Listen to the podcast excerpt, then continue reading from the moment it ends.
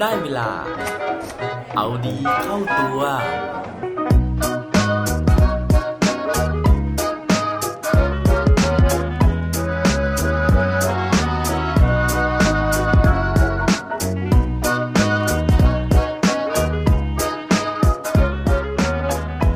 คุณเคยถูกโกงบ้างไหมครับสวัสดีครับ พบกับผมชัชวานแสงปรีดีกรและรายการเอาดีเข้าตัว รายการที่จะคอยมามันเติมวิตามินดีดด้วยเรื่องราวแล้วก็แรงบันดาลใจ เพื่อเพิ่มพลังและภูมิต้านทานในการใช้ชีวิตให้กับพวกเราในทุกๆวัน เมื่อคืนนะฮะผมมีเหตุการณ์ที่อยากจะมาเล่าสู่กันฟังนะครับ แล้วก็เกี่ยวข้องกับเรื่องราวที่ผมเล่าทิ้งเอาไว้เมื่อคราวที่แล้วนะฮะเกี่ยวกับเรื่องของคนเรานะครับที่ภายในจิตใจเนี่ยมันมี สองร่างนะฮะก็คือมีร่างดีกับร่างที่ไม่ดีเนี่ยคอยมากระซิบข้างหูของเราอยู่นะครับ เรื่องของเรื่องก็คือว่าเมื่อวานนะฮะผมเนี่ยไปเล่นแบดมานะครับ แล้วก็ปรากฏว่าตอนที่ได้เงินทอนมานะครับผมเนี่ยให้แบงค์ห้าร้อยไปนะฮะแล้วก็ค่าเล่นแบตของผมนะครับ มันประมาณ 200 บาทนะฮะรวมค่าน้ำรวมค่าคอร์ดรวมค่าลูกแล้วนะครับ ปรากฏว่าพี่ที่เป็นเจ้าของคอร์ดนะฮะเขาทอนเงินมาผิดนะครับ ก็คือเขาเนี่ยหยิบแบงค์พันมาแทนแบงค์ร้อยนะฮะ ผมก็เลยได้เงินทอนมา 1,200 บาท จากที่ควรจะได้แค่ 300 บาทนะครับ ว่าแล้วนะฮะ ผมก็ได้เงิน 1,200 บาทมานะครับ แล้วก็ผมเนี่ยก็แอบลังเลใจนะฮะว่า จะเอาเงินนั้นเนี่ยไปคืนดีหรือเปล่านะครับ จะไปสารภาพดีไหมว่าเขาเนี่ยทอนเงินมาผิดนะครับ ก็เลยอยากจะมาปรึกษาทุกๆ คนที่ฟังอยู่ตอนนี้นะฮะว่า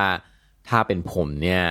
ผมควรจะเอาเงินนั้นไปคืนดีหรือเปล่านะครับ แต่ว่าก่อนที่จะตัดสินใจกันนะฮะผมขออนุญาตเล่าเรื่องเรื่องหนึ่งนะฮะว่า มนุษย์เรานะครับ โดยส่วนใหญ่แล้วเนี่ยถ้าเกิดมีสถานการณ์นะฮะที่เปิดโอกาสให้เราเนี่ยทำความผิดได้นะครับ เราจะเลือกที่จะทำหรือไม่ทำถ้าพร้อมแล้วไปฟังพร้อมกันได้เลยครับ เรื่องราวในวันนี้นะฮะยังคงต่อเนื่องจากหนังสือที่ผมอ่านเมื่อคราวที่แล้วนะครับ นั่นก็คือหนังสือที่ชื่อว่ามนุษย์อารมณ์นะครับ เขียนโดยคุณนัทวุฒิเผ่าทวีจากสำนักพิมพ์แซลมอนนะฮะหนังสือเล่มนี้นะครับเขาได้เล่านะฮะถึงเรื่องของการที่มนุษย์เรานะฮะจะตัดสินใจว่าจะโกงหรือไม่โกงนะครับ เขาบอกว่าจริง ๆ แล้วเนี่ยเราใช้อารมณ์นะฮะในการที่จะมาตัดสินใจนะครับ โดยเขาได้เล่าถึงเรื่องราวการทดลองพฤติกรรมการโกงนะฮะโดยที่มีนักเศรษฐศาสตร์นะครับอย่างแดนอาร์เรลี่นะฮะแล้วก็เพื่อนร่วมงานของเขาที่ได้คิดค้นวิธีการทดลองที่จะสามารถช่วยพิสูจน์ว่า ระหว่างเหตุผลกับอารมณ์นะครับอะไรคือตัวแปรสำคัญต่อการตัดสินใจโกงของคนเรา โดยที่อาร์เรลลี่นะครับแล้วก็เพื่อนร่วมงานของเขาเนี่ยได้มีการสุ่มอาสาสมัครนะฮะ ซึ่งส่วนใหญ่เป็นนักศึกษาจากมหาวิทยาลัยดูกมาอยังห้องแลบของพวกเขานะครับ จากนั้นก็ให้อาสาสมัครเหล่านี้เนี่ยทำกิจกรรมเพื่อแลกกับค่าตอบแทน โดยที่ในกิจกรรมนั้นนะครับ เขาจะมีตารางนะฮะที่เป็นตัวเลขต่างๆเนี่ยมาให้นะครับ แล้วก็ให้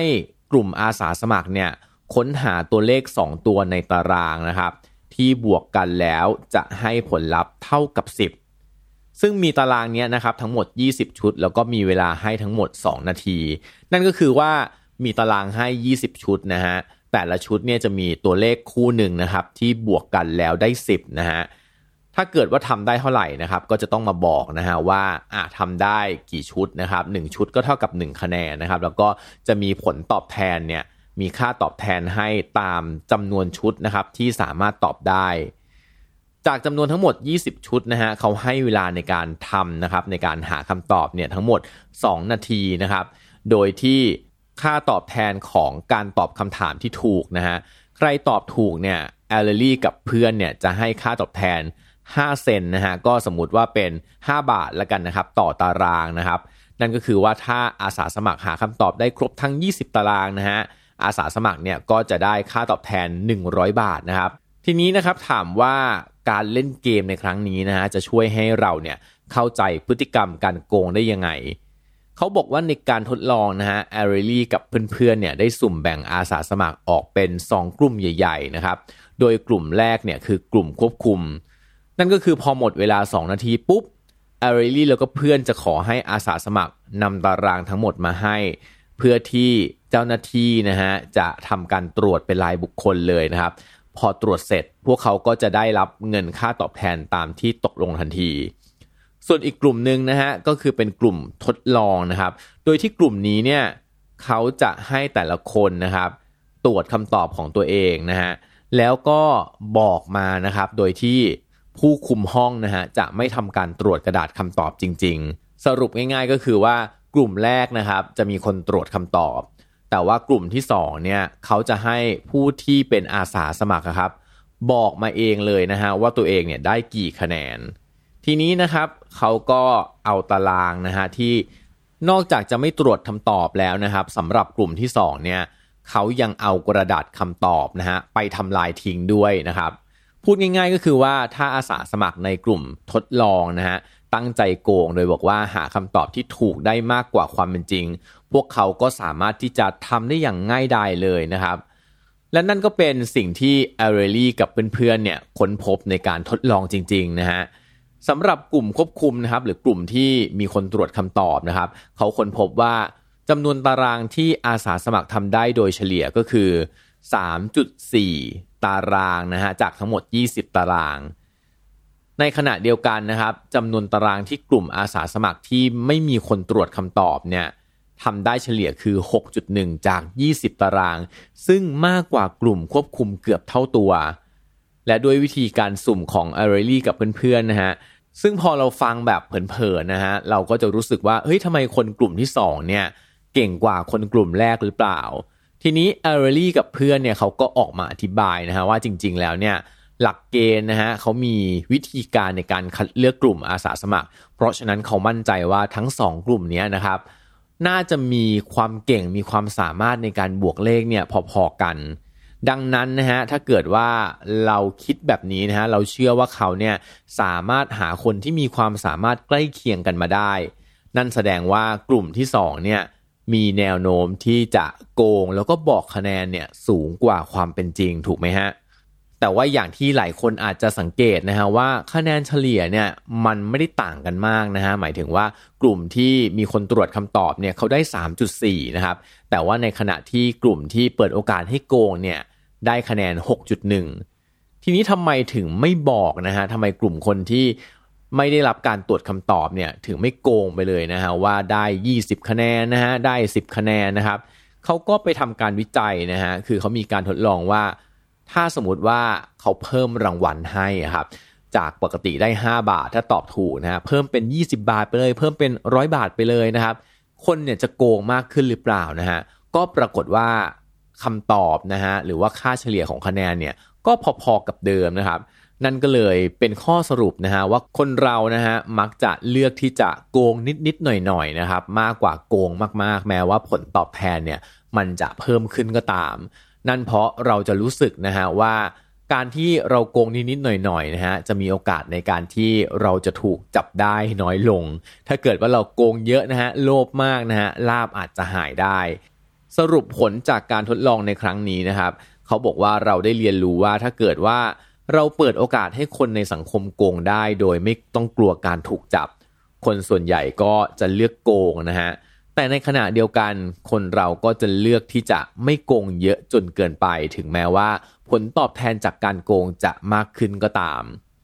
นั่นก็เป็นเรื่องราวสนุกๆนะฮะที่เกี่ยวกับเรื่องของการโกงนะฮะซึ่งก็จะได้ข้อสรุปว่าคนเราทุกคนนะฮะมีแนวโน้มที่จะโกงนะครับ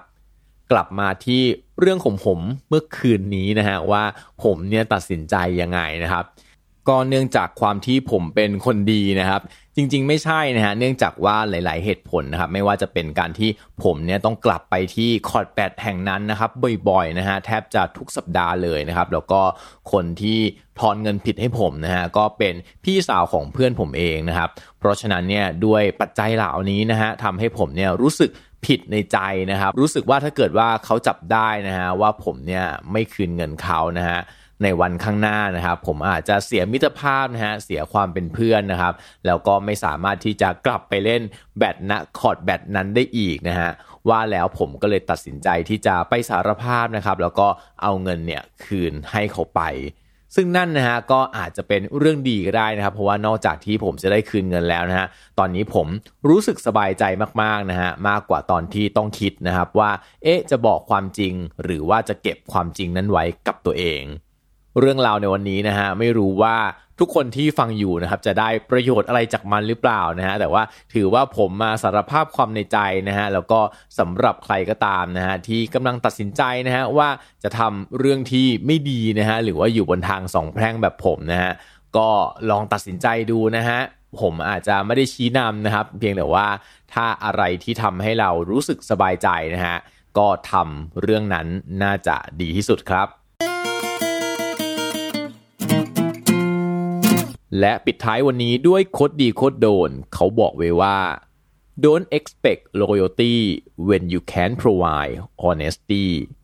อย่าคาดหวังให้คนอื่นนะฮะ จงรักภักดีกับเราถ้าเกิดว่าแม้แต่ความซื่อสัตย์เรายังไม่มีให้กับเขาครับ อย่าลืมกลับมาเอาดีเข้าตัวกันได้ทุกวันจันทร์ พุธศุกร์ ร้อมกด subscribe ในทุกช่องทางที่คุณฟัง รวมถึงกดไลค์ กดแชร์เพื่อแบ่งปันเรื่องราวดีๆ ให้กับเพื่อนๆของคุณผ่านทุกช่องทางโซเชียลมีเดีย สุดท้ายนี้ขอให้วันนี้เป็นวันดีๆ ของพวกเราทุกคน สวัสดีครับ